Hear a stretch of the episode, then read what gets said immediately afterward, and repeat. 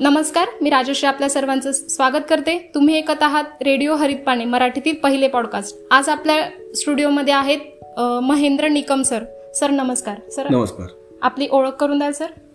नमस्कार माझे नाव महेंद्र दिलीप निकम राहणार दाबाडी तालुका मालेगाव जिल्हा नाशिक.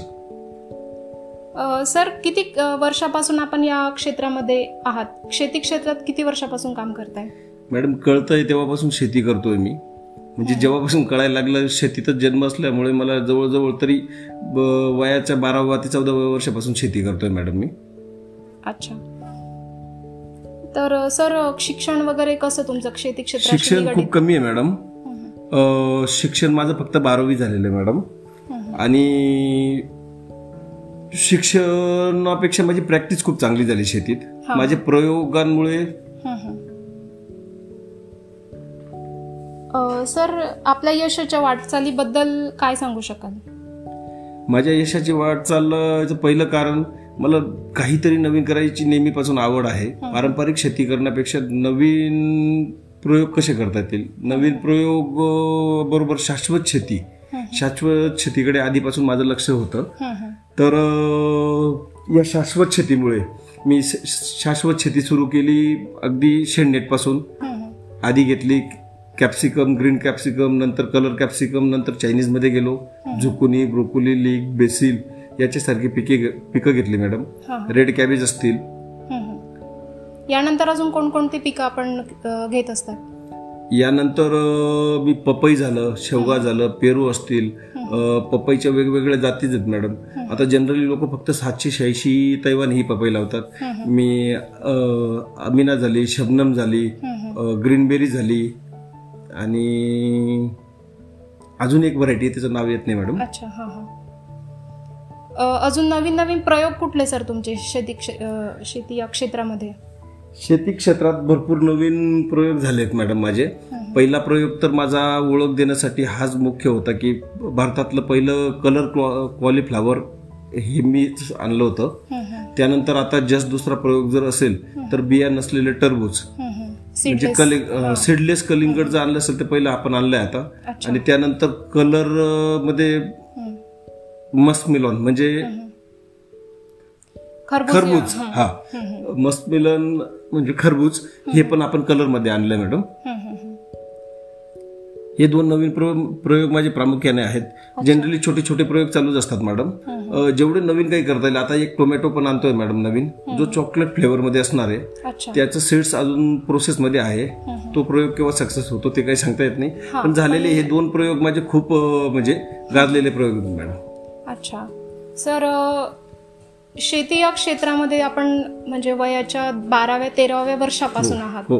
हे एवढे प्रयोग आपले सक्सेस होत आहेत हो. तर या म्हणजे हा जो काळ होता त्याच्यामध्ये आपल्याला चढ उतार तर जाणवलेच असतील. तर कुठल्या कुठल्या समस्यांना आपण तोंड देत आलात आतापर्यंत?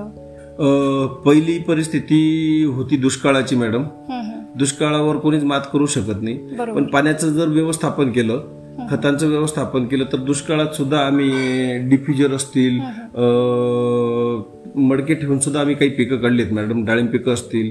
त्यांना कमी पाण्यात कसं हे करता येईल? निसर्गावर बऱ्यापैकी मात करता येते मॅडम. पण ठीक आहे. हा हा. तर या सर्व वाटचालीमध्ये आपल्याला बरेचसे पुरस्कार वगैरे मी ऐकले की आता आत्मांतर्गत पण पण तुम्हाला पुरस्कार पुरस्कार जाहीर झाला. त्याबद्दल शेतकऱ्यांना काय सांगाल? पुरस्कार असाच मिळत नाही त्याच्यासाठी अथक प्रयत्न करावे लागतात.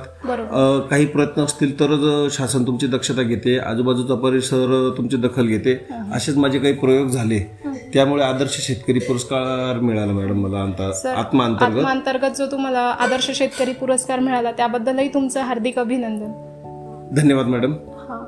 तर अ, सर यानंतर अजून आपण शेती क्षेत्रामध्ये पॉली हाऊस जसं झालं त्यानंतर वे- वेगवेगळ्या व्हरायटीज झाल्या. त्या तसे अजून काय प्रयोग आपण मॅडम कलर कॅप्सिकममध्ये मी आतापर्यंत पाच कलरची मिरची घेतली. प्रत्येक कलर विकला जातो असं काही नसतं. माझा हे प्रयोग प्रत्येक प्रयोग सक्सेस होईल असं नसतं. त्याच्यात फक्त दोन कलर मार्केटला चालत आहेत बाकी पर्पल ब्लॅक जे इतर जेवढे कलर असतील नारंगी हे कलर मार्केटला पसंतीस उतरले नाही मॅडम.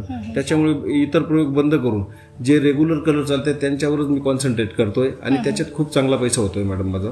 आणि ऍव्हरेज पण खूप छान मिळतंय. त्यानंतर म्हणजे पूर्ण केमिकलवर भर आहे की ऑर्गॅनिक फार्मिंग पण मी? आतापर्यंत सहज आणि सोपं केमिकल आणि अशी रासायनिक शेती करत होतो. माझं सुद्धा अशी थेरी झाली होती की केमिकल शिवाय शेती होऊ शकत नाही आणि केमिकल शिवाय पिकं पिकू शकत नाही. पण हळूहळू माझ्या मित्राने एकदा सांगितलं की बाबा तू फक्त विचार कर. तू ही घरची कॅप्सिकम तुझ्या मुलांना खाऊ घालतो का? म्हटलं हो. तर तू काय खाऊ घालतो? हे तुला कळालं का? अगदी खरं. त्या दिवशी मला पटलं की माझ्या मुलाला ढोबळी मिरची खूप आवडते. तो ढोबळी मिरची रोज खातो. आणि एके दिवशी असं झालं मी सगळ्यात हानिकारक पेस्टिसाइड मारून आलो आणि घरी बघितलं त्या दिवशी तीच मिरची तोडून माझा मुलगा खात होता. त्या दिवशी मी अशा पद्धतीने विचार केला जर माझा मुलगा खातोय तर मी सगळ्यांना पण विष खाऊ घालतोय. तर ह्या संकल्पनेतनं माझ्या मुलापासून किंवा माझ्या कुटुंबापासून त्या दिवशी सुरुवात केली.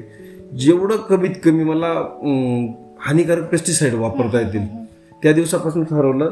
आणि आता जवळजवळ बऱ्यापैकी पन्नास टक्के हानिकारक पेस्टिसाइड असतील हानिकारक काही रासायनिक खतं असतील ते कमी केले आणि जास्तीत जास्त आणि जैविक शेतीचा रिझल्ट मिळत नाही असं कोण म्हणतं. तो सुरुवातीला थोडी अडचण येते.